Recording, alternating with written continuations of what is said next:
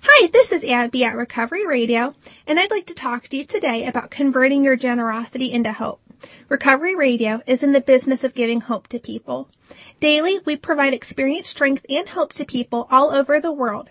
We are inviting you to become part of this solution by financially supporting our mission. Please go to recoveryradio.net right now and click the donate button. Any amount you can contribute will be greatly received and immediately put to work helping us carry the message.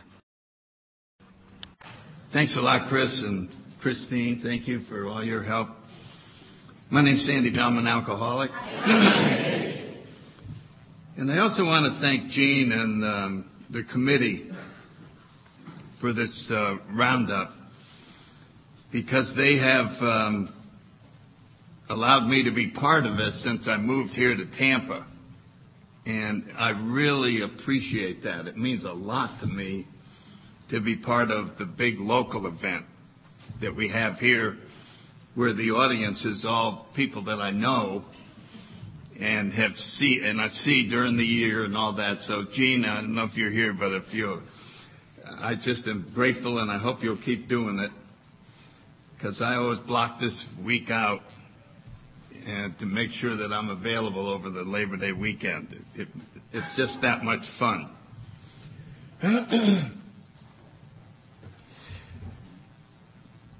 I didn't really have a plan for today, so it's going to be a mixture of various things, which is uh, probably more fun than one single topic. And um, I think I'll start with um, just a few references to Chuck Chamberlain. How could you start with a better, at a better level than that? For those of you that are new, this man um, got sober in the 40s and died in 1982 or 3 and just had a way of capturing spirituality that was unique. And uh, he was kind of ahead of his time and would talk about things that were fascinating. And just through a series of coincidences, I got to meet him. I'm up in Washington, D.C., and he's in Los Angeles. But I ended up talking at some little convention in Indiana. And Elsa was the uh, Al Anon speaker. And she went back and told Chuck, said, this guy, this guy is, you know, he's young and he's new and you've got to invite him to the Palm Desert Roundup, which is a big deal out in California. And, and he said, well, let me listen to one of his talks. Well, he doesn't have any tapes. He doesn't have any of that. Well, I'm not going to invite him to the Palm Desert Roundup. My whole reputation is on the line. what if he's terrible? And uh, the story is that she said, Well, you'll be sleeping alone. and so, so I'm sitting around, it's 1975, and I get a phone call, and this voice allegedly says, This is Chuck Chamberlain. And so I thought it was my friend Al Marley pulling a joke on me because why would Chuck Chamberlain be calling me? But then I found out it was him, and he said, uh, My wife says I have to invite you to the Palm Desert Roundup. so I got out there, and um, the talk that came out was Drop the Rock, which just appeared out of nowhere, and the people loved it, so they all went up and said, Chuck, oh boy, oh boy. So that's how I got invited down to his house, was because the audience liked it. And so I got to meet him, and over a period of about four years, I had occasion to go down to Laguna to go to his home group and sit in his chair, look over the Pacific, and, and all these things. but mostly, you just sat and listened to him talk, which I found fascinating. And you just hung on every word. And then when I left, I realized I had no idea what he was talking about. it was so far over my head. But I knew it was true. I knew I had encountered a level of um, wisdom that was um, very powerful.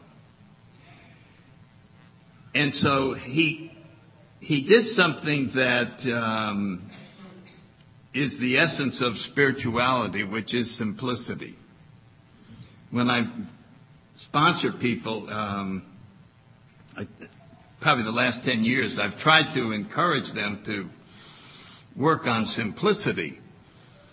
In other words, when they go to a discussion meeting and then they comment on the topic, I ask them afterwards, do you think you could cover all of that in half of the words that you used? Instead of two paragraphs, could you cover it in one paragraph? And then could you cover it in two sentences? So that you would get to the essence of what you were saying and eliminate everything that didn't need to be said, which is reducing things to their simplest terms and it becomes an interesting exercise. It, really is a lot of fun to see how you could have wiped out this story or that story and then just stick to this as the essence of the point you're trying to make. And when you do that, the point is made with a hundred times more force than something that took 15 minutes. If it takes 15 minutes to explain some point, everybody's lost and they wouldn't even agree on what the answer was afterwards. You know, no, I think his main point was. Uh, uh, uh, um, and so, what Chuck did when he came out with this statement that there's only one problem that includes all problems, and there's only one answer that includes all answers, he really took simplicity down to the very essence. So he summarized our entire program by saying there's no other problem in the world other than being consciously separated from God. And there's no other solution that we should be looking for other than conscious contact with God. End of story. So no matter what the problem appears to be to us, that's not it. The real problem is that we're consciously separated from our Creator. That in our consciousness we see ourselves as separate being from God, the creator of the universe, whatever you want. And therefore separated from all the other people in the room. And we come back to the heart of being us alcoholics, which is self-centered in the extreme. So I'm, I exist in my world, and the universe also exists. That's an interesting, isn't it generous of me to allow the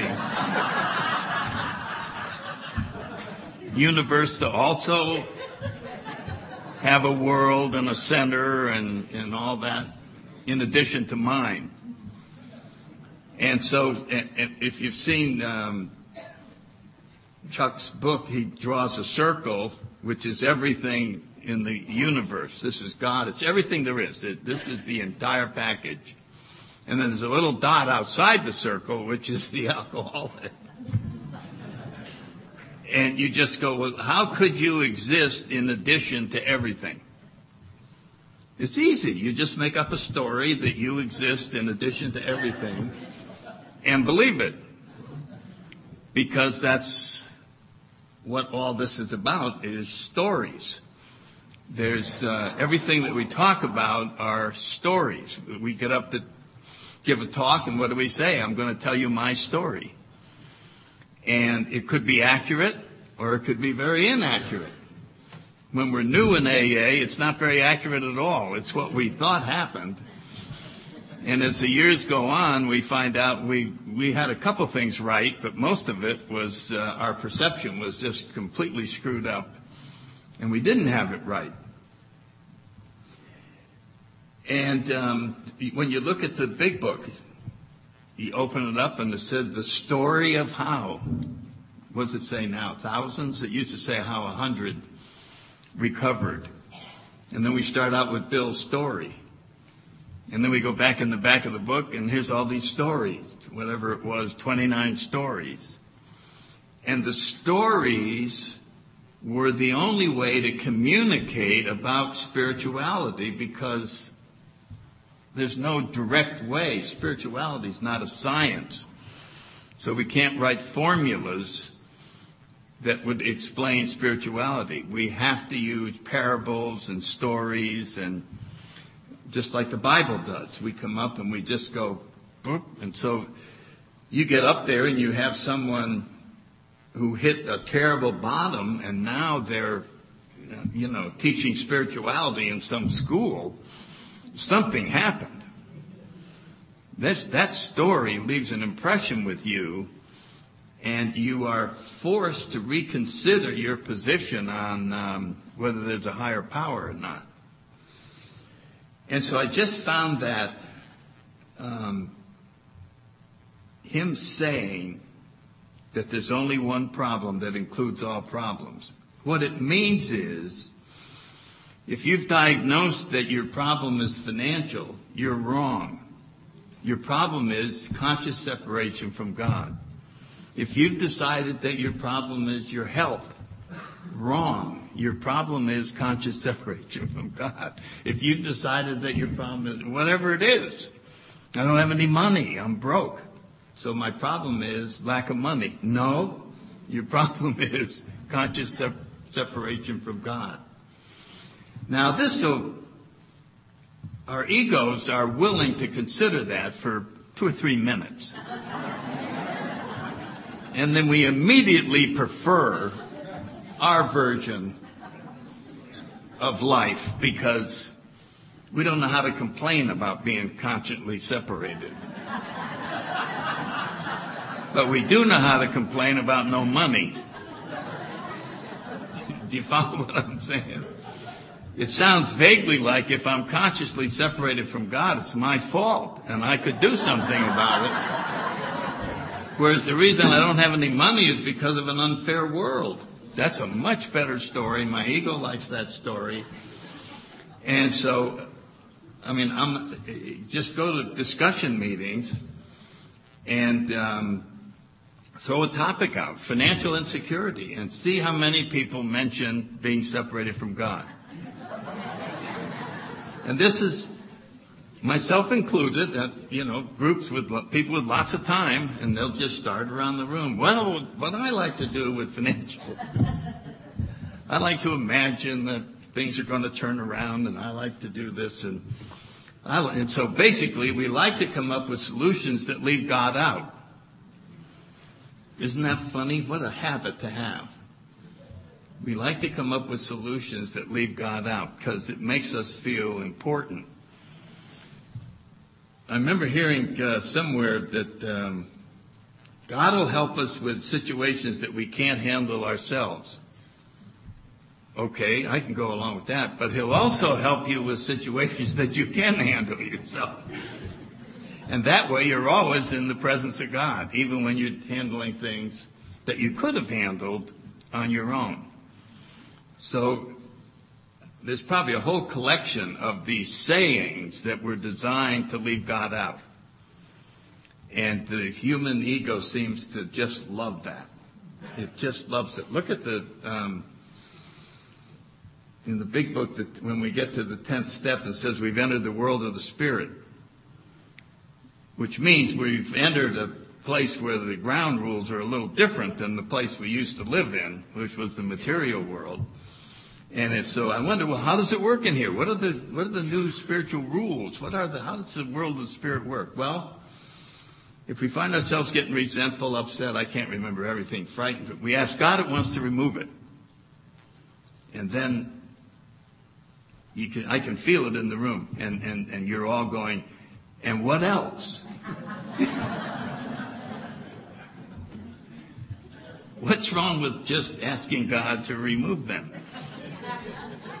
Oh, there's got to be more to it than that. There's um, so we see that Chuck really was pointing out something that is very difficult to incorporate into our lives. So that's why we need each other. That's why we need intimate knowledge of our program. That was one of the things I was hoping to talk about today is if you're going to be a good AA member, you really have to commit to learning the AA message exactly as it's laid out so that what you pass on to the next person has the maximum chance of working. It doesn't need ad libbing. It doesn't need anything. We ha- it's all been laid out and gets tremendous results.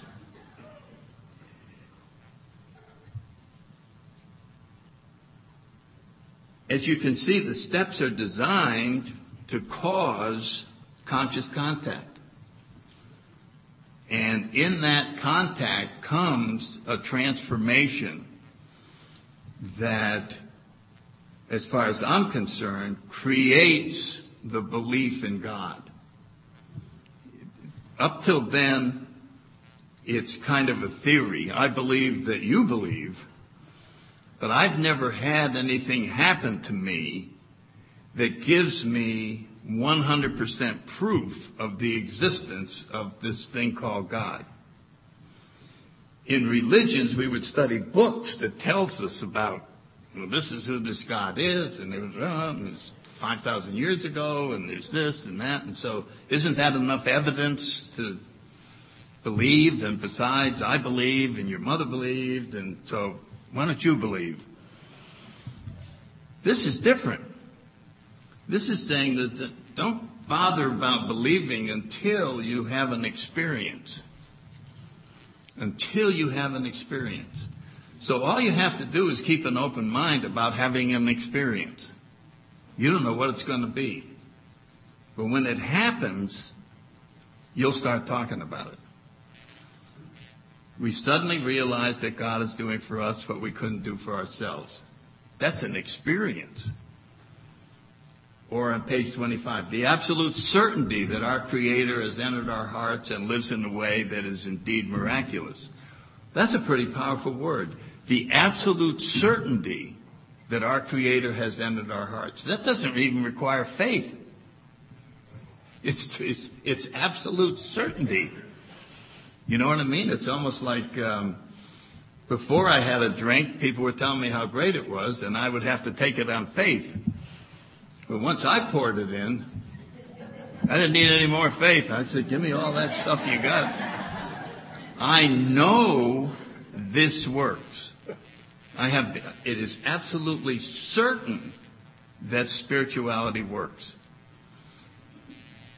And so that's what, what Chuck is trying to get us to do is to stop allowing our mind to look for other answers. Um, if we started with, uh, you know, what is God? The only answer I've ever been able to come up with is a mystery.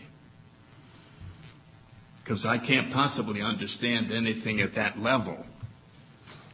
And I just see this universe used to be a much bigger mystery than it is.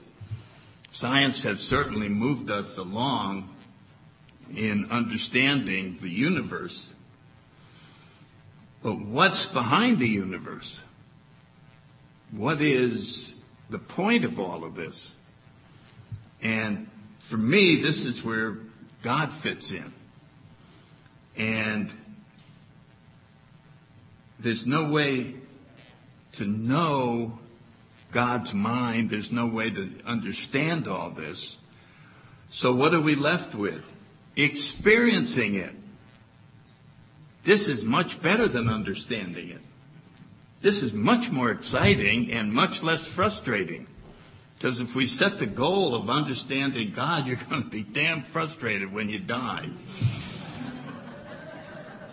I still don't know what he's up to. It's still hard for me to figure it out. Whereas if I had simply kept track of all the experiences that I had by finding means of establishing conscious contact, as Chuck suggested, then my life would consist of hundreds of little experiences that become my relationship with a higher power.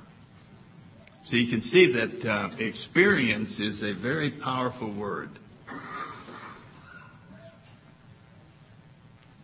I don't know if it would ever think about it, but it, it, it almost is better than understanding. In other words, if, if, if our step said God as we experience Him, it would almost better describe what the process is.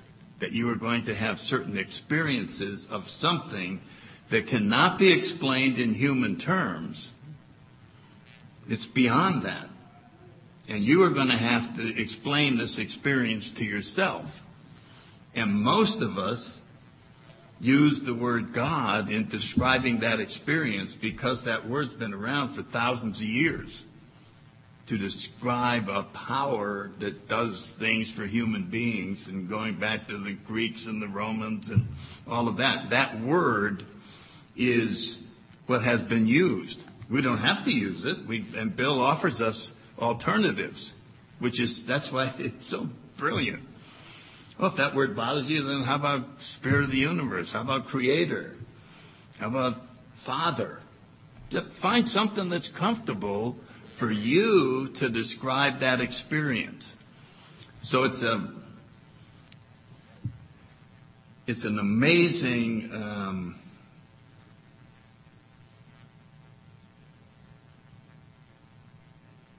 how this program has been written about and how everything's been reduced to um, 12 and 12 in the big book.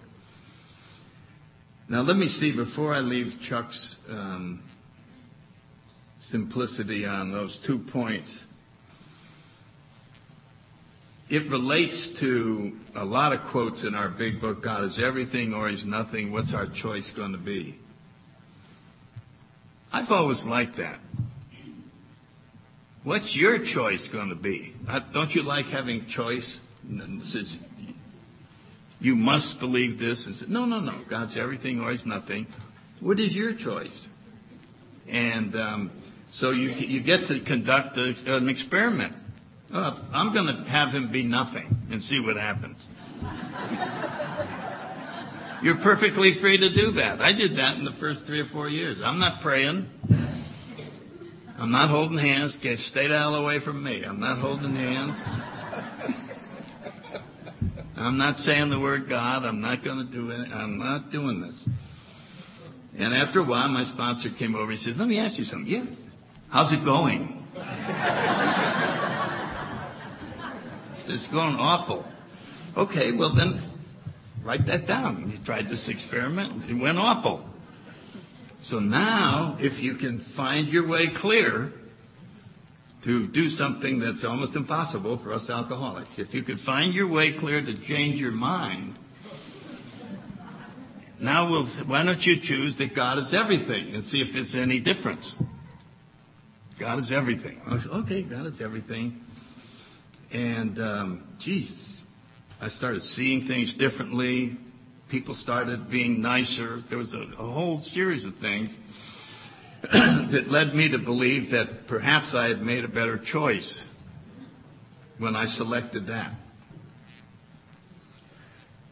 Okay, I think I've, I've covered all that. So now, um, getting back to our responsibility to learn the program extremely well. Because, you know, the history book about Bill is called Pass It On. And we all know, pass it on. We're going to pass on something. We're basically going to pass on the guidance so that the next person has a spiritual awakening. Sobriety has never been the name of the game. that, that's a, a rumor. If you want to get sober, punch a cop. You'll have you'll have 90 days sobriety before you know it. So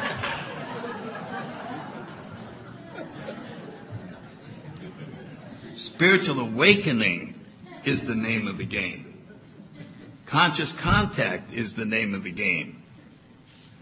That is what not drinking allows us to have happen. Not drinking is like breathing. You have to do it in order to stay alive so that the point of the program can happen.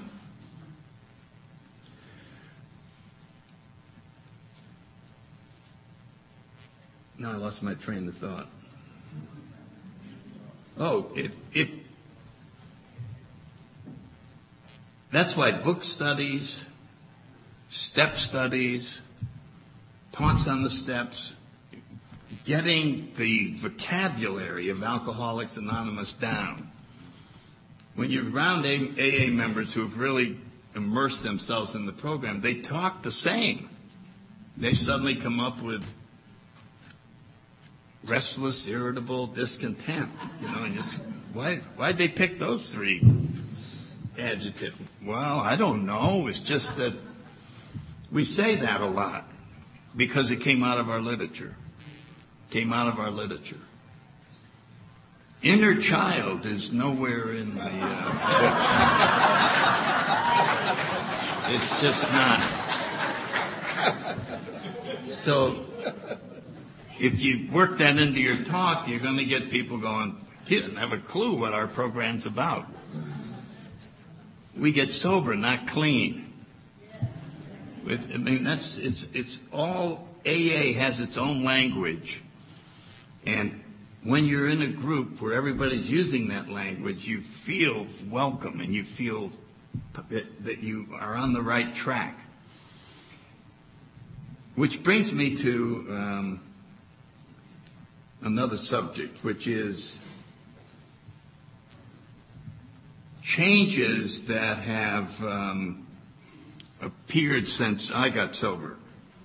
And I always work this in, and I, but I preface it by telling you why I work it in. I work it in because of the second concept.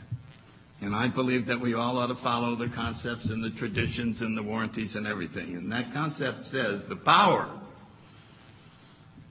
for AA groups and AA members to change AA's world service or to complain about what's going on is supreme. That's a pretty powerful word, isn't it? It's telling us you ought to really be keeping track as an individual of how you think Alcoholics Anonymous is going. Don't rely on somebody else. You as an individual, look around, see what's going on, see if any of it bothers you, and if it does, say something about it. Write a letter, do something. In other words, the responsibility for keeping our program just the way it was, which is God-centered program. The service manual is filled with advice about keeping AA God-centered the second tradition is the guiding force for holding all of AA together. That for our group purposes, there's but one ultimate authority, a loving God, and that it's the uh, duty of the trusted servants to make sure our traditions are uh, are followed. And uh, so, if you look around and you don't see that happening, say something about it. I, I personally think it would be just wonderful if we had um, every year about 12 agenda items that came from the bottom up. Oh my God, that'd be um, that would be a stark transition, wouldn't it? I, I tried to come up with the idea that if you could talk 200 other groups into whatever you're trying to get on the agenda, they'd have to put it on there. Do you follow what I'm saying? So if I went around and I said, look, I want to go, I'll give you an example. I want the last meeting in Atlanta, the big spiritual meeting on Sunday morning, to end with the Lord's Prayer. That's what I want. I want the meeting to end with the Lord's Prayer. So, if I can get 200 groups to go along with that, then they have to take it up. And uh, we'd finally have a vote on it. We'd finally have a decision that's being made on a much larger basis than someone who just didn't like it. Uh, while I'm on that subject, I'm talking about the changes in the, in the program. It's all because the country is so different. And I talk about this almost every time I talk, but I only take about five minutes. Um,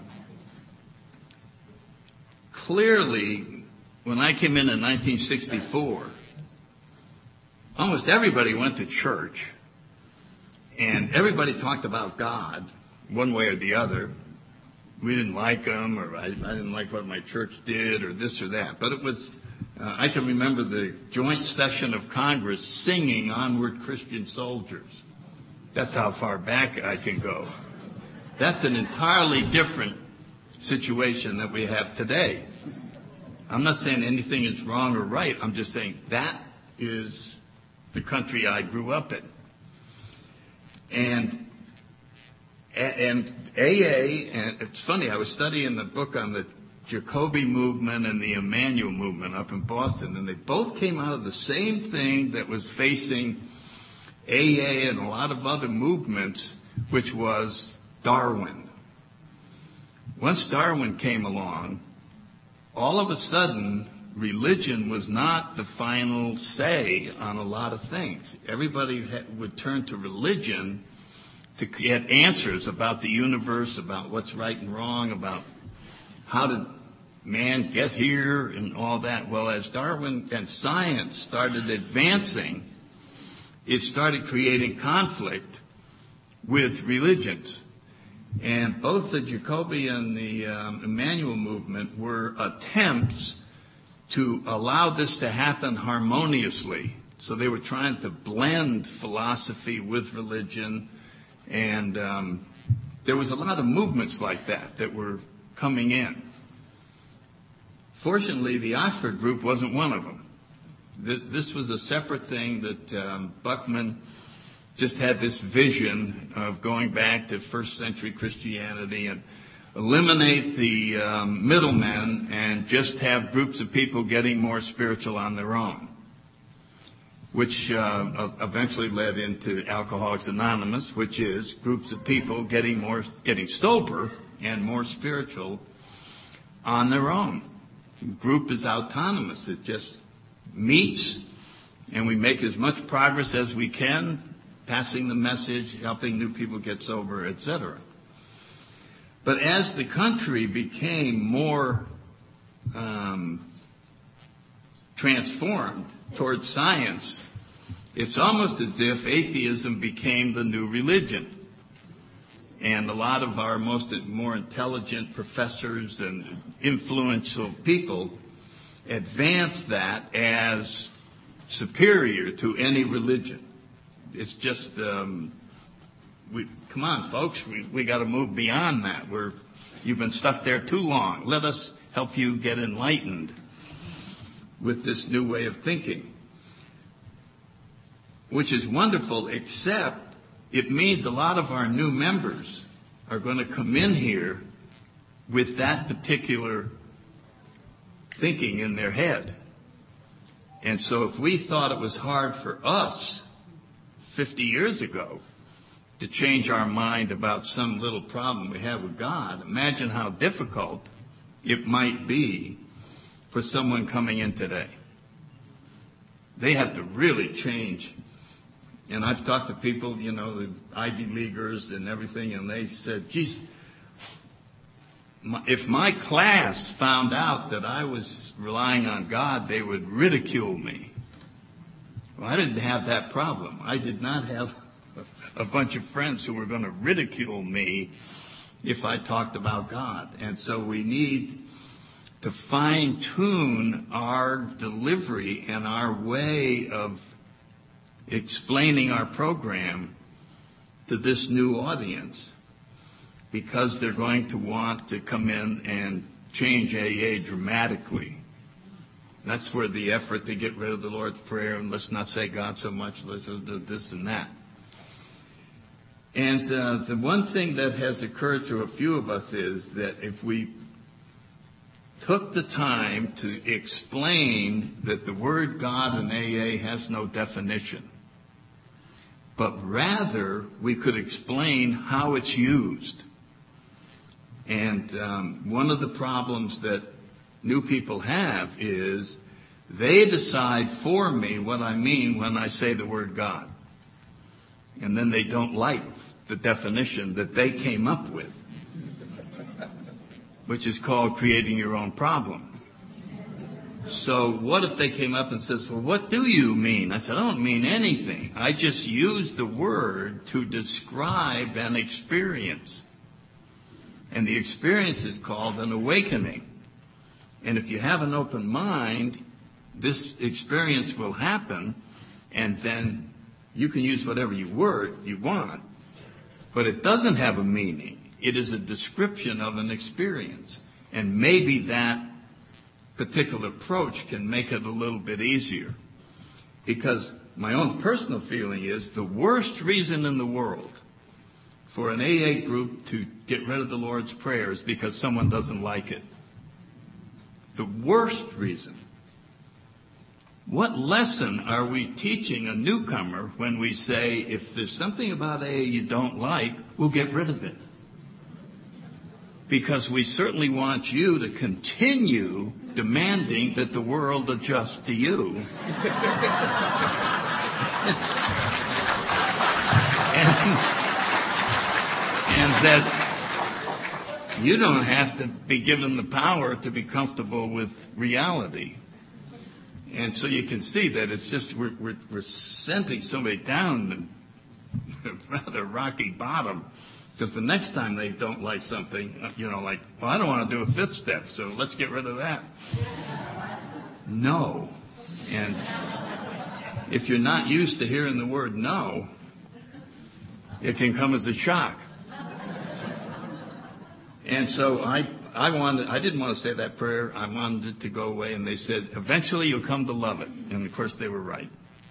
I did. And it became, so I'm using that as an example, but there's many other incidences that are coming up in groups that we didn't have to face before that require thinking. We've got to think about it ahead of time.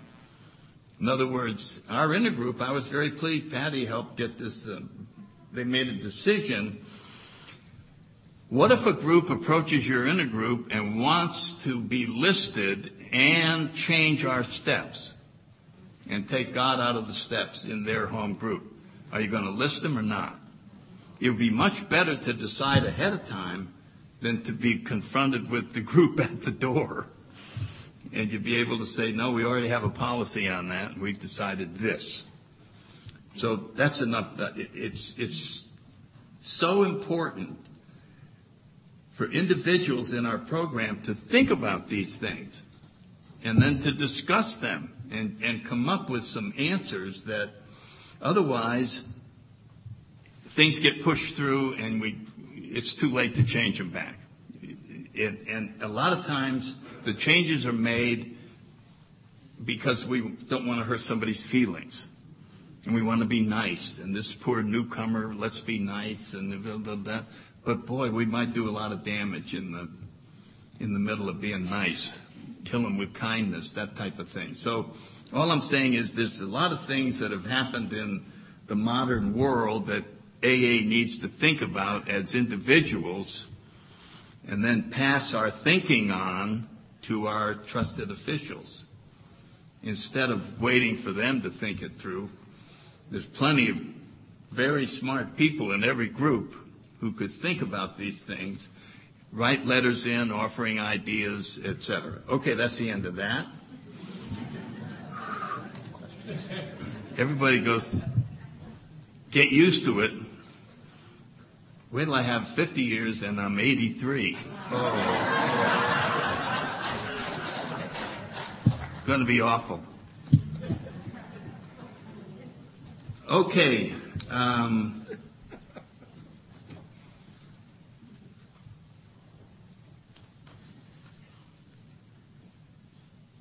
oh, I know. There's a couple of things that Bill came up with that I have found absolutely fascinating. Bill described AA in a letter that This is what he saw our fellowship as. He called it an utter simplicity which encases a complete mystery. And what a description of this fellowship. Simplicity is the essence of spirituality. And when we look for simple things in AA, it works, it really does. You can't reduce that any lower than that. A person comes in, they appear to have all kinds of different problems than the person next to them, and yet they follow the same solution and get the same results. They get transformed, they get made into a totally different person, and it's all unexplainable. Nothing in AA can be explained, which is why he calls it a complete mystery. There was an article in Wired magazine about five years ago, and they were using AA as an example to show that life is unpredictable. And they, and they said AA is the expert on alcoholism. You couldn't have a bigger expert. So go to AA and ask them which of these 10 newcomers is going to stay sober? And they'll go, oh, we don't know. We don't, we're just going to have to wait and see.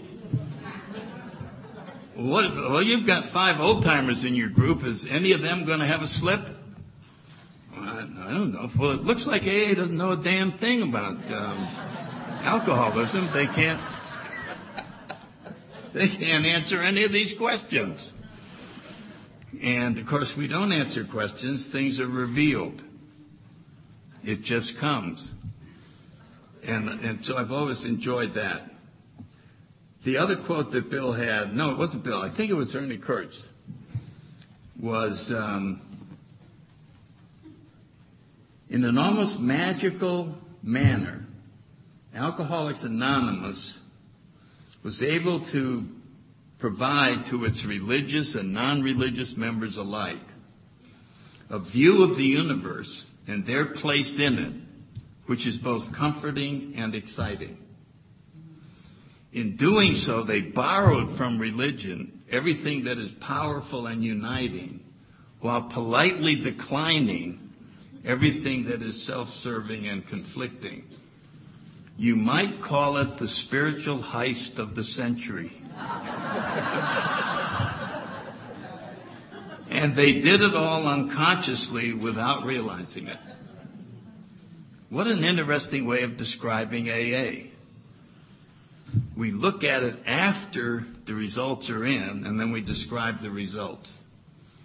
And that's very close to how spirituality seems to work.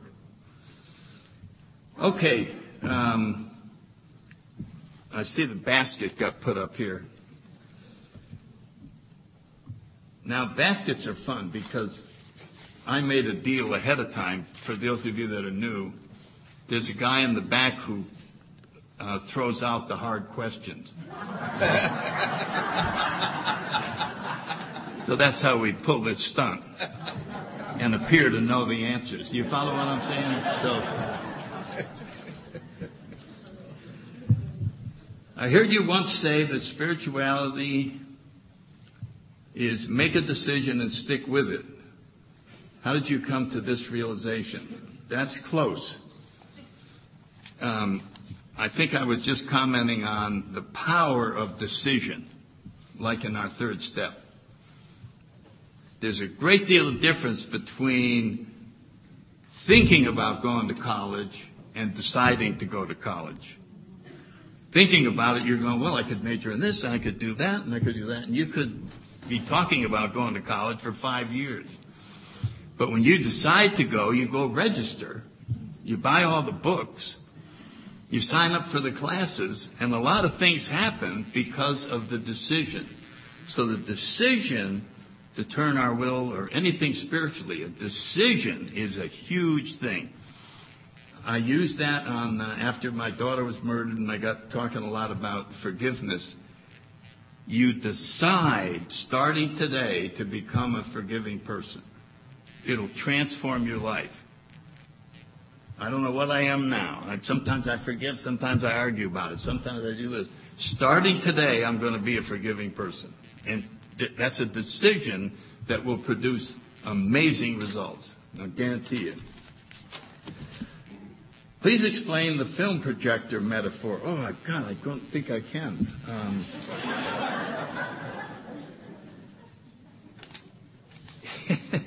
I, I, that came out of the blue. It just appeared one time in explaining the. Um, and I don't think I can do a very good job, but it was. Um,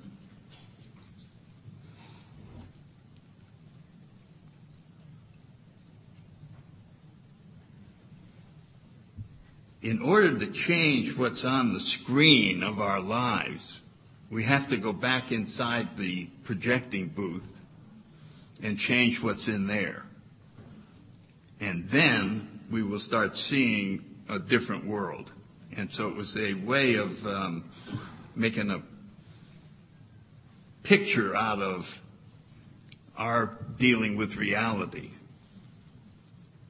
How do we change what's in the projection booth? By changing our ideas and our perceptions, which is why we inventory all of the ideas that we have. And old ideas avail us nothing. We throw them out and new things appear on the screen. And it appears like out there changed, but it didn't. It was all inside by changing our ideas. My apologies to me for not explaining that right. Have you experienced the dark night of the soul in sobriety? What was your experience coming out of it? Well, like everybody else in AA, um, you know, I've had the standard uh, assortment that life dishes out. And uh, sometimes the um, like a murder of a child, you would think would be the hardest to recover from. When in reality, sometimes somebody cutting you off in traffic can lead to a slip. Do you follow what I'm saying? It, it all depends on your spiritual condition at that time and whether you ask for help anytime we decide to handle any of these things on our own, we're going to get a t- probably not a good outcome. um, and I can tell you that um, I was talking to Bill earlier that, that extended pain has uh, been a big challenge. I, I, haven't figured out how to stay cheerful all the time uh, on that one. Um, but I've never lost my sense of humor. I've never lost touch with my higher power. I just turn to him and I go, okay, what's this, what is this shit that's going on? give me a, give me a freaking clue, will you? I mean, come on. It's, I don't reveal it until it's time to reveal it. Yeah, I know, I know. Thanks a lot. That didn't help.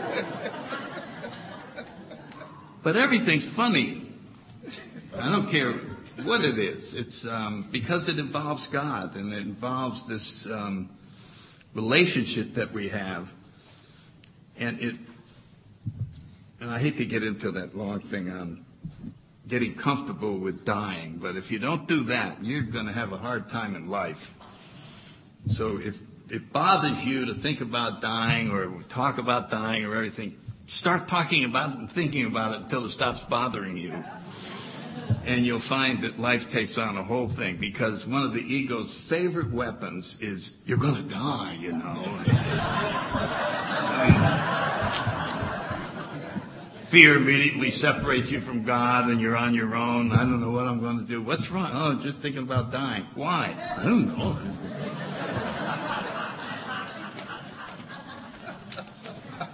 Didn't have anything else to do. Would you explain this? It's a spiritual axiom. If anything disturbs us, there's something wrong with us. What is it that's wrong with us?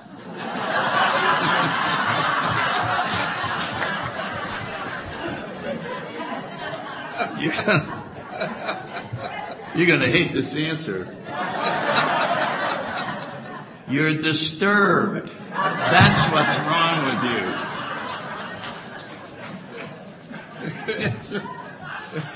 and as soon as you get undisturbed, the game is fixed. It is, it is, it's one of these, it's the most brilliant thing. I'll tell you, that, there's the example of the 12 and 12 giving us a secret weapon.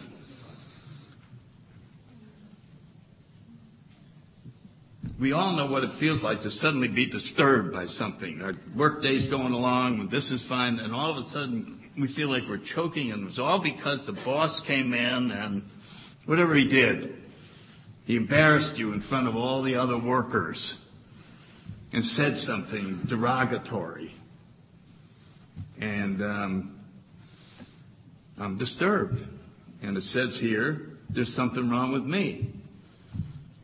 What the hell's wrong with me? He's the one who came in completely uncalled for and embarrassed me in front of all the other workers. So the book suggests that we stop. Do not proceed. Do not do any more. Do not move one step forward on your march through today. Stop. Now we can get an honest analysis what's wrong. That involves generally calling our sponsor or somebody. Go, can I run something by you? I'm sitting here where my boss came in and he said, I got this memo from Sandy. It's, this is the dumbest memo. It looks like it was written by a gorilla. I said, so how do you think I feel, Bill? I mean, you know, the guy did something like that. Thanks. And he said, well, read me the memo. So I read it to him. He says, it does sound like it was written by a gorilla. Why don't you um, go up and apologize and tell him you'll write a good memo eventually? Or he might say to me, that's a very good memo. Your boss had no right to say that. That was absolutely thoughtless, mean, everything. Forgive him.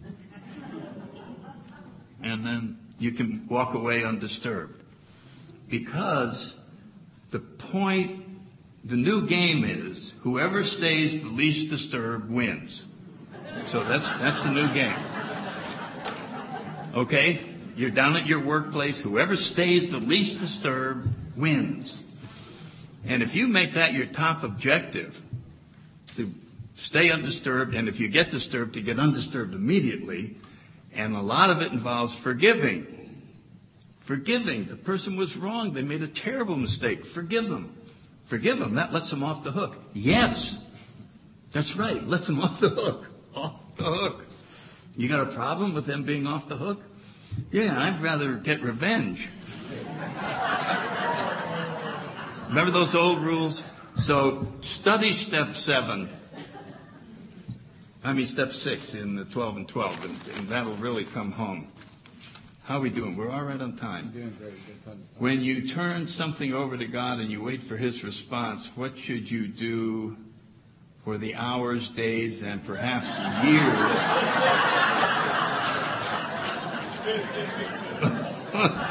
while you wait?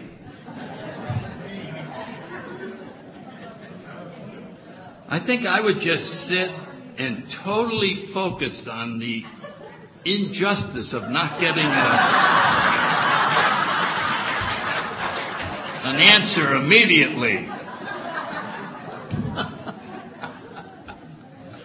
Boy, this is, I love questions like this because it's really capturing the essence of being an alcoholic. While you wait.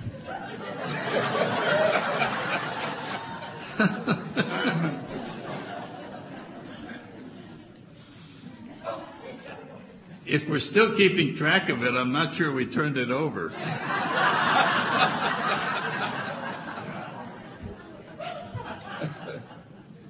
um,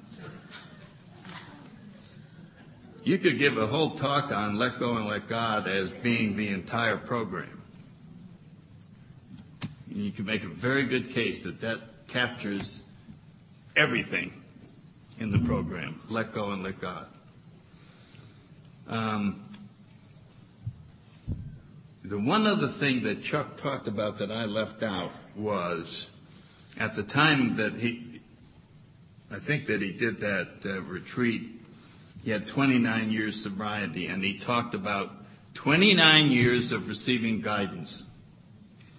And I think that's a word that is in the 11th step, but we don't talk about it enough about getting more practiced at receiving guidance and then checking the guidance with someone else to make sure we're not making it up in our head.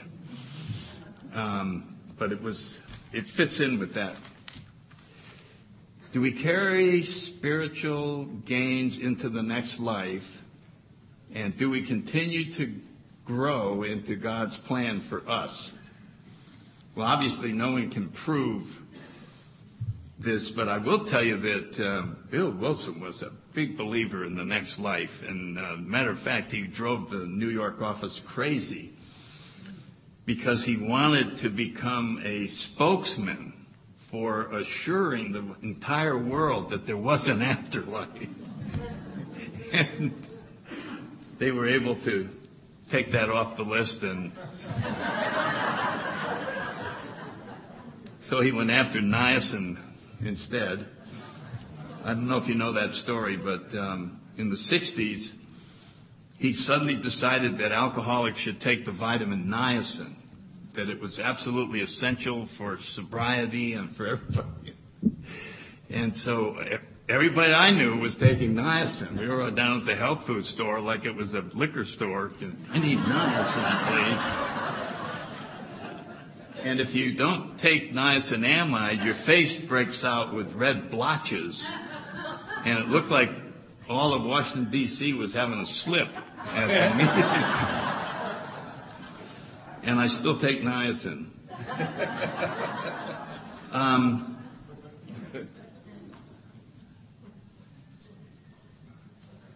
myself, I can hardly wait to go to the next level. I mean, I am just, I thought I was going down to Texas. Damn, that was so close.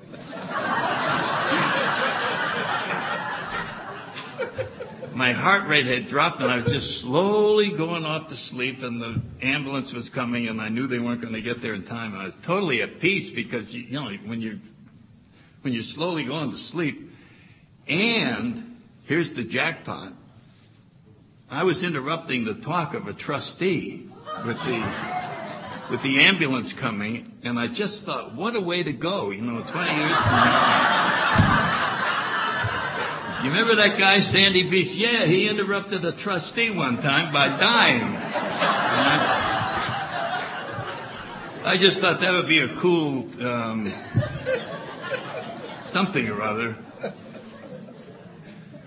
But I, that's all I can say on that. I,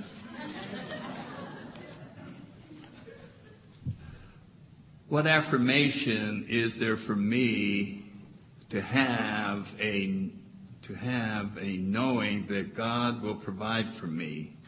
I still struggle too much to make ends meet. How do I incorporate this into my life? Well, you're asking one of the hardest questions especially if we're fairly new, is to know that everything is fine. So I would start with um, eliminating wanting to know if everything's going to be fine. Just eliminate that. And look very closely and see if everything is fine. Do you have a lot of friends now? Are you, did you eat yesterday? Did you have a place to stay? Do you have a home group and people like you there? And you can start building a story about your present condition that is very positive. I used to do that with my sponsor. I'd run up and go, the sky's falling. At this time, it's really falling. and then he would respond by saying, yes, yes, yes, but, you know, you're supposed to speak next week over at the Annandale group and they really like you over there. And now you're in charge of the coffee and the cake and people are happy that you're doing that. You've got the key to the church. You've got this and that. And so I'm listening and then when he'd finish, I'd go, well, if you put it that way. So the point is to always put it that way. Put it so that the present story is comforting. And then just keep repeating that story. We have a tendency to make up bad stories and then suffer from it. And so we can just look at the present and see that, my God, if you're an alcoholic and you're sober, you are so far ahead of all the other alcoholics. And build from that, but don't step one line into, is it going to be all right next week? Uh, that's total waste of time. Okay, here's a short question. No, it's not. short piece of paper.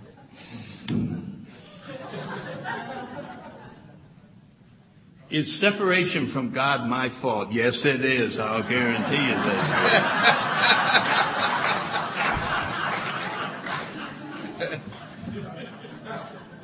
All I want to do is be in God's will. I know God is in me, and I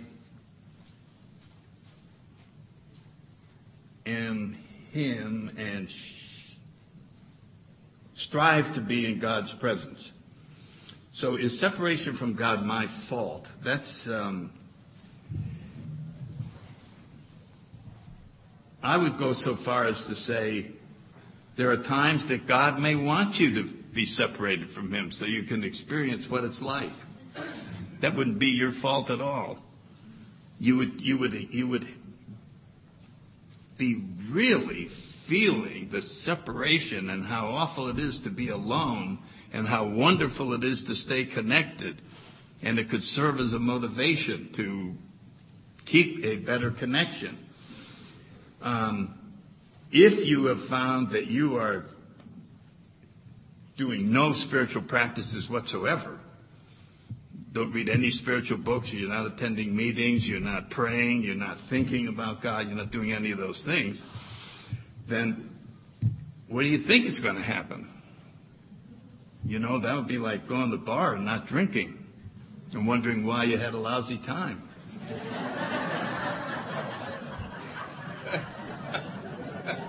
well, I played the jukebox and I was did the shuffleboard. I did that. Yeah, but you didn't drink. Oh, yeah, that's right. That is important, isn't it? So you can see how this um, it's just, I would just not make it your fault. I wouldn't make it your fault about anything. It just is. How do I stay in the presence of God instead of ego? I can't meditate all day long. Fear sets in and boom, without knowing it, I'm off the beam. I've been recommending a little book called Practicing the Presence. And you can buy it online for about $2. It was written by a brother Lawrence 500 years ago. And it's the type of thing that you would just read a paragraph of. And it would make you feel, in other words, his whole deal was always be connected. And so he's writing to sisters in the convent who are not able to stay connected, giving them advice, and the monks. And it's just an amazing little volume on this very subject of keeping the presence. Um, a conversation is, a lot of people do, they just talk to God. Well, a lot of traffic here tonight, isn't there, God? Yeah. you know, and you just have Him helping you, uh, and I'm sure that that is the type of connection that God loves. It's this idea that you simply want to be near Him to be near Him. Not to make you feel better, but because you just like hanging out with the creator of the universe and with the source of all love. And it's just, so anyway, that's, I would give that a shot. And taking uh, breaths is, is, everybody knows that.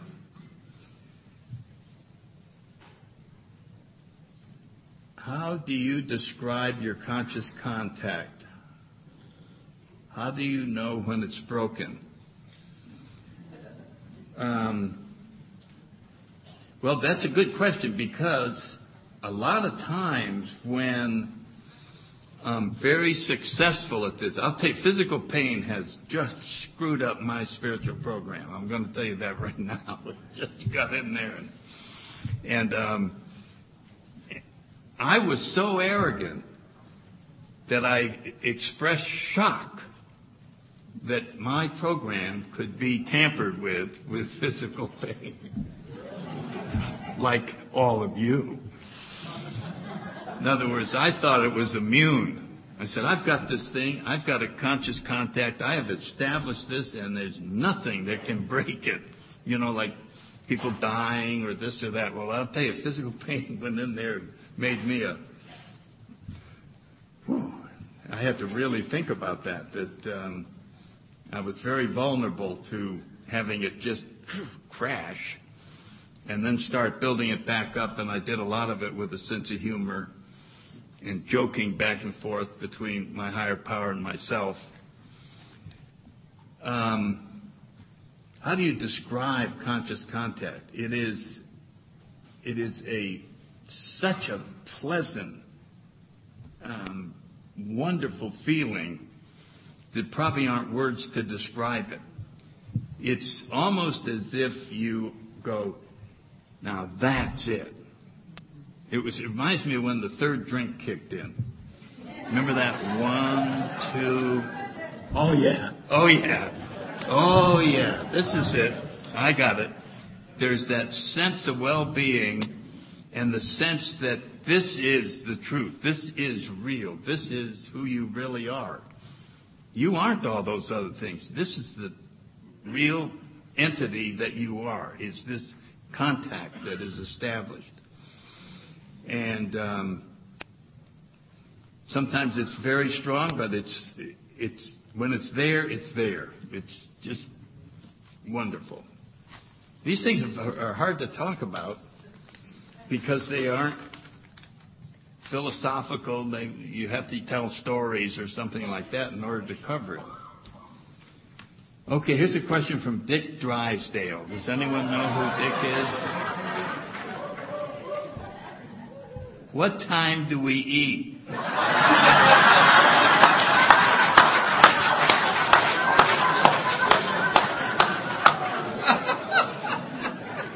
Just for that, I'm going to drag out these questions.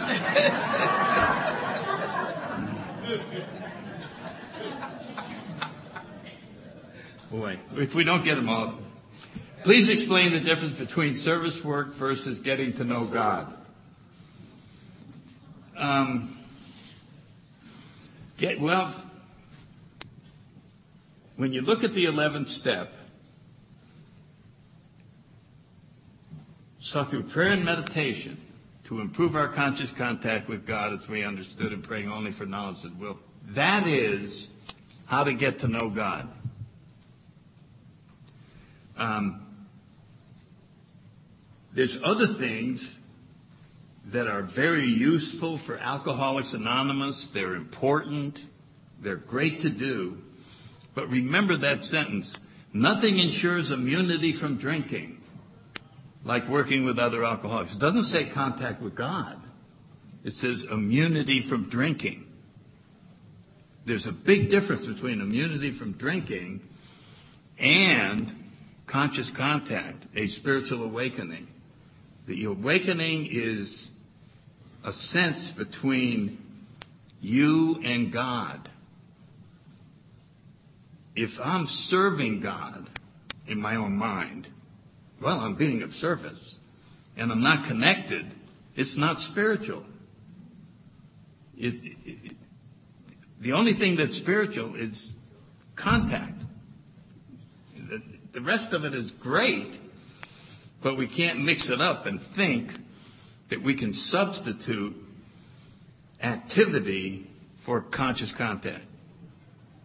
And um, it's easy to do. It's easy to say, God must be happy because I'm doing these things for him. Well, have you checked? have you had this contact? And he said, Yeah, I'm really happy. I think he'd be saying, Where have you been? Haven't seen you in a long time. Oh, I've been busy serving you. So that's kind of embarrassing.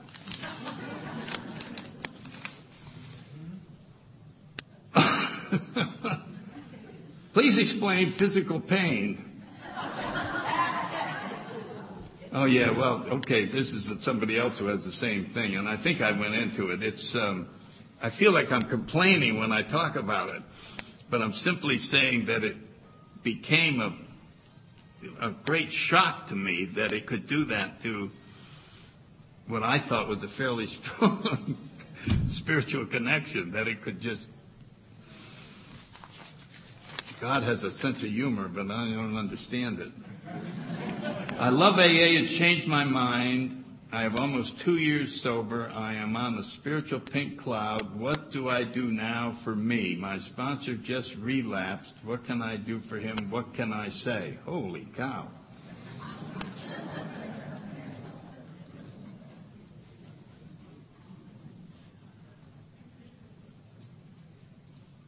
Well, something tells me to suggest getting a spiritual book and getting immersed in it. It's something totally new, so something just, and um, sometimes when you're connected with the right author, it will rearrange things inside of us and give us a chance to see ourselves and our program from a different angle. And it's a way of letting go of a bunch of situations and then coming back to them later. I don't know if that makes any sense. All right, all right. What would you consider is the most important aspect of AA for the alcoholic, for AA as a whole? Well, God is the most important thing. It is, it will always be the answer to everything. It'll always be the source of guidance. And so anything that improves AA's contact with God, a, anything that would improve, uh, make the service part of our program more spiritual would be huge. Where, where the guiding force is God. That would be a monstrously wonderful thing. Um, and for AA and for the alcoholic. Remember what it says at the end of our book. It says, We realize we know only a little. These guys put everything down that they knew and it's up to a little. Where do we get the rest of it? God will constantly disclose more to you and to us. So the, the whole point of the book, I call AA's big book a treasure map. It's not the treasure, it's the map. And God is the treasure. If you follow this, you get the treasure. But it isn't the words in the book. It's, those are the directions. So that's why it, it, it's conscious. Con- Chuck had it right. We started the whole thing today by saying there's only one problem and one solution conscious separation and conscious contact. What's the best way to enforce our singleness of purpose at meeting? Baseball bats. That's what I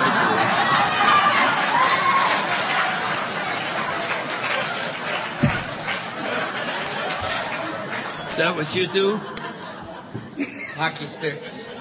Hockey sticks, okay.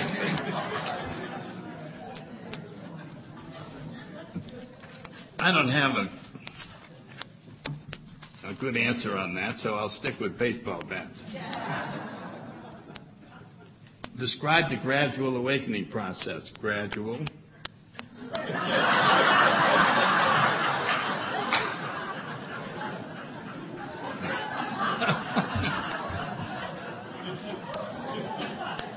I don't think there's such a thing. I think that there's the one that Bill Wilson had, and then there's, they describe it as the educational variety that occurs over time. But when it occurs, it occurs suddenly. In other words, we suddenly realize that God is doing for us, and that, and that, did, that happened sometimes quickly, sometimes slowly. But when it happens, it's like that. There's just no way it can be gradual. Uh, should we stop? Three minutes, okay. How do you take someone through the steps? Well, there goes more than three minutes.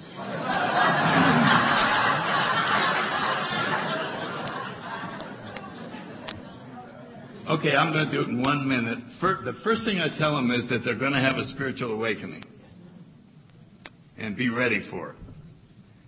We use the big book and the 12 and 12. I, I present both of them together with equal authority. They are, they together constitute our program. And in general, it takes around five months to six months to go through the whole deal, not counting the service manual or the traditions or anything like that, just the 164 pages. And I guess it's whatever's going on in my mind at the time. Long term sobriety and relationships. How do you do this? I'm in too much pain to discuss this.